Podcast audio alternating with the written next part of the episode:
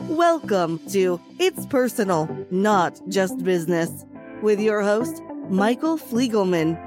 In each episode, you'll learn lessons from other successful financial advisors and brokers. You can find this show on YouTube, LinkedIn, Apple Podcasts, Spotify, and on swanwealth.com. Now, here's the host of It's Personal, Not Just Business, Michael Fliegelman. Hi, welcome everybody. Um, today we have the one and only Mr. Bryan Kuderna, certified financial planning, joining us in our session on It's Personal, Not Just Business. And I'm very excited to have Bryan join us. Welcome, Bryan. Yeah, thank you for having me, Michael. I'm excited for our conversation. Terrific. Bryan, share with us a little bit about your background, your journey. What led you to where you are today, where you're a successful financial planner? You've authored numerous books on the economy and financial planning. Share with us your journey and how you got to where you are today. Yep. Yeah. So I'll summarize it best I can. Um, you know, long story short, it was in college. I was interviewing, looking for a job. Um, I, funny the way it started. I actually had an interview with the DEA, with the Drug Enforcement Agency, and wow. I was a just general business major. I wasn't really sure what I wanted to do yet. This was at the College of New Jersey, and so I was general business with a focus in marketing. And I meet with the guy, the the agent from the DEA, and he says, "Listen, we're all about following money. We always want to find the bad guys by following the money." So he said, "Go get a degree in finance or accounting, and then we'll talk." So I leave that interview.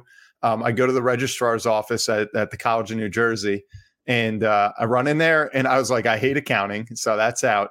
Uh, but I went right in and I said, all right, I'm going to switch my major to finance, and you know, went on my way with that, switched my major. And then a year later, I actually had a good uh, internship opportunity with a wealth management firm. And so I took that for the summer. Um, in the summer, I was lifeguarding. I was uh, bouncing at a club called the Headliner. Uh, you know, the, I'm sure folks by the Jersey Shore would know. And so I said, "Hey, I could fit in this internship," and that was that. I, I took it. Um, I love the idea of being an entrepreneur, building my own business, still getting to go out and, and teach people, coach people on you know how to manage their money and take care of themselves and their families and uh, it, it, just kind of all worked out from there. You know, had a lot of ups and downs, obviously, um, but that's how I got into the world of finance. And, and, then I just grew that and always had a passion for writing. And so eventually, I was able to kind of merge, you know, my business with my passion for writing into these books, and um, just kind of went along for the ride from there. Wow. So whatever happened with the DEA? You know, did you go back to them and and say, you know, well, you referred me into the kind of financial find them follow the money, and now yeah. I want to be in the money business, not the DEA, huh? Yeah, I know it's pretty crazy. You know that that was always in the back of my head. Like I always thought, even younger, like in high school, hey, maybe I'll get into law enforcement. Um, you know, maybe go into the FBI or something. Had some family that kind of were in that world uh, so that was always an idea. And even after that interview that was kind of like put on the back burner, I kept the idea open. You know, I went to, um, there was like another seminar that I think it was the ATF did, um, alcohol, tobacco, and firearms. And, and it was similar. Um, sure. Um, and I really liked it, but I had already accepted this internship. And then once I went in there, I was like, hey, this is it. Like, I got a job when I get out of college and I like what I'm doing right now. I, you know, the sky's the limit. And so I just moved on from there and I never I honestly never looked back. It's so interesting how, you know, people arrive in this industry. You know, mm-hmm. um, it was because of some other industry telling you to learn about money. It's amazing how we don't teach it in school. You know, maybe your next book will be, you know, financial planning for dummies or something, you know, so that more people are taught about savings and good financial habits um, because it's just something not part of the curriculum. Yeah. And it, it blows my mind, honestly. Like, there's so many of us out there, you know, us financial advisors, and there's a thousand times more commentary on finance, you know, from the the 24 7 business channels, the blogs, the podcasts, and uh, you would think like, how does anyone struggle with this? There's so much, but I think that's a part of the problem is there is so much, and people get confused and and then they look for shortcuts or they get away from just good old common sense and habits, and um, that's where I think things kind of go south sometimes. Absolutely. Too many too many cooks in the kitchen, yes. too many voices in our head. We got our brother-in-law, our cousin, uh, Suze Orman, Dave Ramsey, and all these experts that sometimes are well-intentioned or sometimes just trying to sell their their books or magazines or whatever it may be. Mm-hmm. But you know what what triggered me to um, want to engage with you on our podcast was in my interactions with you over the years, I saw a real attention to detail. And I saw somebody who was very bright and caring and really had a good grasp on what they were doing as an advisor. Share with us a little bit about um, your business in the context. I know that you have utilized my services with your clients for disability income. It seems to be an important part of what you do. Share with me a little bit about your philosophy as a certified financial planner and how that fits in to the work that you do for your clients, please. Yep. Yeah. So I'm sure, you know, a lot of folks out there have kind of shared a similar narrative in the sense that, you know, I want to do holistic planning. Um, so when I sit down with a client, whether it's a family or a business, we don't want to just look at you know their investments. We don't want to just look at their insurance. We don't want to just look at you know their student loans and how they're budgeting. Uh, you know i want to go over the whole thing because i always say you're only as strong as your weakest link. So mm-hmm. it's important that you know we kind of match all of this together nicely so there's not waste. And you know i was brought in right out the gates when i did that internship with a protection first mentality in which we started, you know, the first things I got was my insurance licenses. I got the life license, the health license. Um, you know, was taught, hey, protect people first. And then you can talk to them about growing their money and so forth.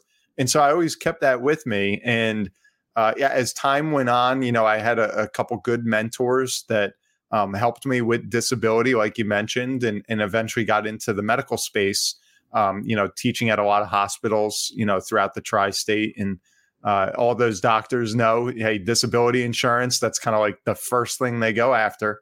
Um, so that's where I cultivated a lot of relationships, and uh, you know, disability, which you mentioned, is a big part of my practice, and it fits in with protection first and it fits in with uh, the client base I have, which is a lot of physicians and dentists and um, they understand that need. So it's just kind of a matter of how quickly can you get it to them.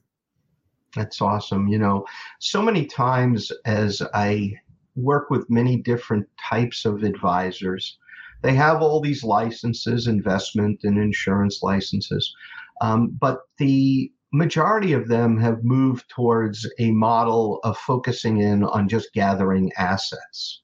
Mm-hmm. And um, they still, in many situations, you know, market themselves as financial planners, but they sometimes don't have that global perspective, that big picture view of that weakest link that you are always going to find. So it's always refreshing to see an advisor who looks at the big picture. You know, the analogy, I'm sure you've heard it, that I always share.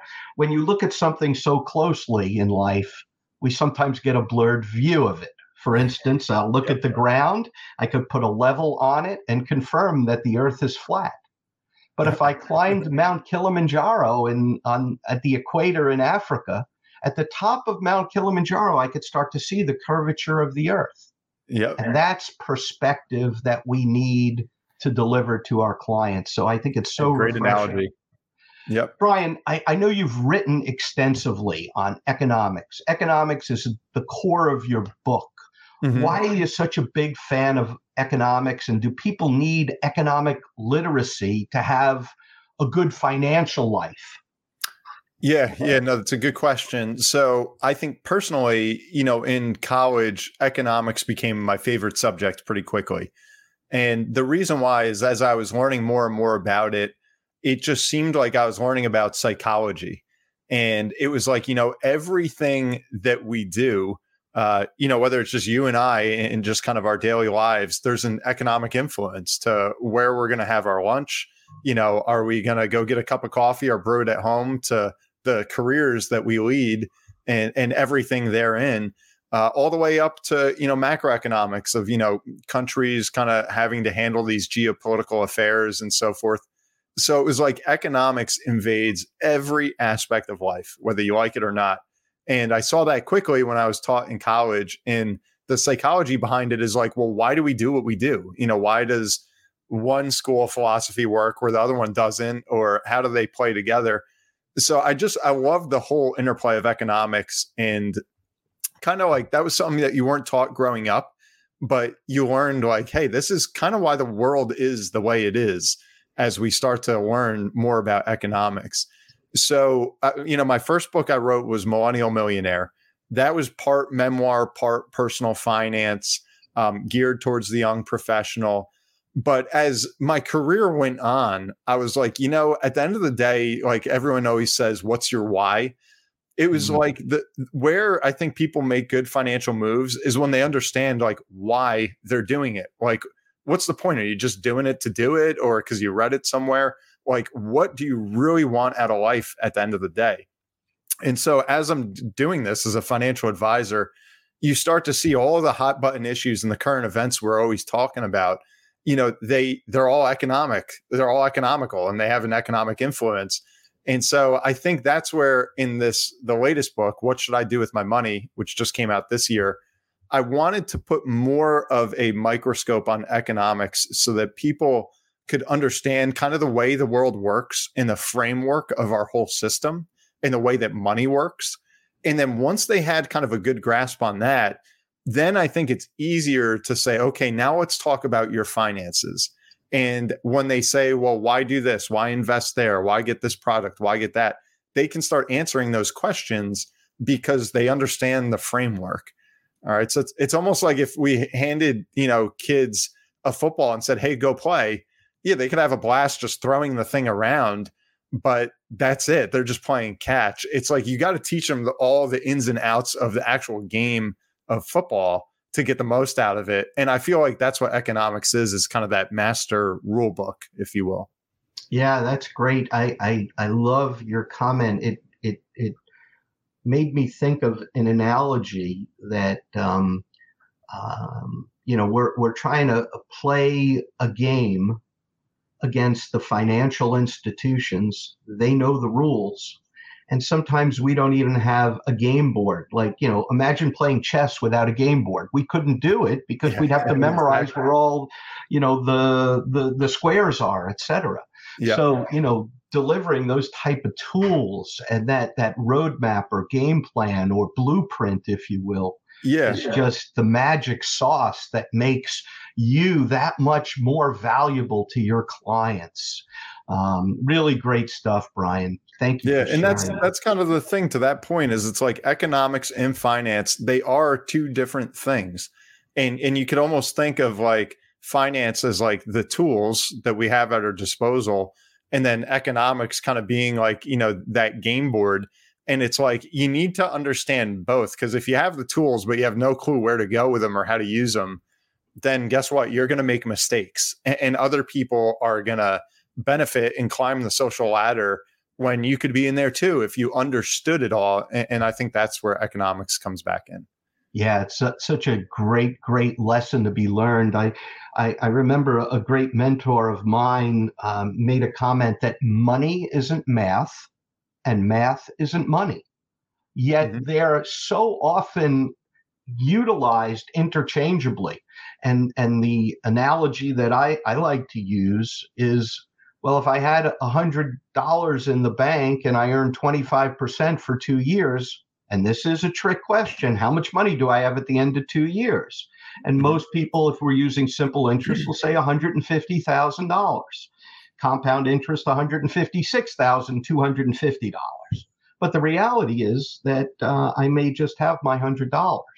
100 growing at 100% for one year will bring it to $200. And then a negative 50% for the following year would bring it back to $100. Yet my average rate of return was 25%, 100 mm-hmm. positive, 50 negative. And these are those lessons that by delivering your process to people, I know that you're going to be able to get them to understand what is missing. So kudos yep. to you yeah, for you, you having those types of systems built around the, the services that you provide to your clients. In your book, you talk about um, economic motives. Share mm-hmm. with us what you mean by economic motives. I think you call them mice which yep. I thought was kind of interesting. Yeah, and it's it's funny because I know at the outset we were talking about the little interview I had with the DEA that didn't, didn't really you know go anywhere. Um, so it was probably a little bit before that I had read a book on the CIA, the Central Intelligence Agency, and um, you know, not that I'm like crazy about this stuff. It was just in that that time frame I, I kind of happened to do a little research on this. So, anyways, I read the book and the author of it was talking about when he trains the moles, you know, the spies that go behind enemy lines and embed themselves in these criminal empires or terrorist organizations. Like, how do they actually do it? How do they blend in?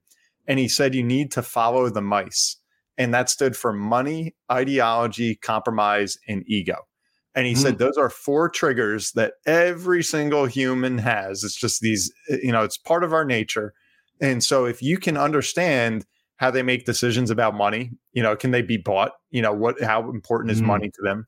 Their ideology, you know, what keeps them up at night? What's their north star? You know, what kind of overrides everything?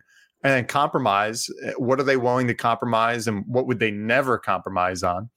And then ultimately their ego, which is essentially that that sense of I, you know, ego's Latin for I. It's it's all about what is unique to me and my pride that sometimes can make me just do something stupid that makes no mm. sense to anybody, but it's my ego that came in and overrode those other three. And so I just always remembered that. And as you get in these debates about economics, or you're talking about people, you know, the Jack and Jills about their finances, um, you just think about that. And and I like to go back to, hey, we all got these four motives what do they think about money, their ideology? What can they compromise? What's their ego playing in our conversation? And I think it just gives you a really cool vantage point as you start to study these things. Well, the lens that you look at these conversations through is really quite a good prescription. You know, you yeah. can't go to the ophthalmologist and get that perspective, but the years that you have worked to create this level of expertise makes you a tremendous asset to your clients. Um, very, very interesting stuff. You know, uh, what came to mind as you were talking about the spies was a really cool show that I think you would love. Um, it's called The Spy. It's um, what's his name? I don't know if you've seen it. Um, I have not. No. But um, who's the um, uh, that crazy actor who's um, oh shoot. Well, the the story goes where this Israeli Mossad agent uh, mm-hmm. infiltrates the Syrian government, and uh, he becomes like at a level where he's rising in power. This is a true story. Mm-hmm. Rising in power to a level within the Syrian government where they say the spy actually takes on his alter identity he loses track of who he was. Wow. I, will find the name of the show. It's amazing because it's a true story uh, about this guy. Um, you know, um, I wish I could remember. I wish I could remember. He's yeah. a very famous guy. He's a very controversial actor, Jewish guy um, who did all those very. He's hard to watch because he could be very offensive. Um, Hmm. Oh, geez, you'll probably. I'll look it up. I'll, yeah, I'll definitely check it out. Yeah. The spy. You know, share with us a little bit. If somebody, you know, being that you have an expertise with doctors, that's a big part of your market. Mm-hmm. Um, but I know you work with many different types of business owners and people. Share with us how people can get in touch with you, Bryan. Yep. Yeah. So um, they ultimately two kind of websites. I have like the professional website is kudernafinancial.com. And so people can learn about me, learn about my business, you know, what I do, financial planning and so forth. Uh, the other one that they could check out is just www.bryankuderna.com. And that's Bryan with a Y. So if they go there, that's a lot more of kind of what I do beyond business. That's my books, my writing, my podcast.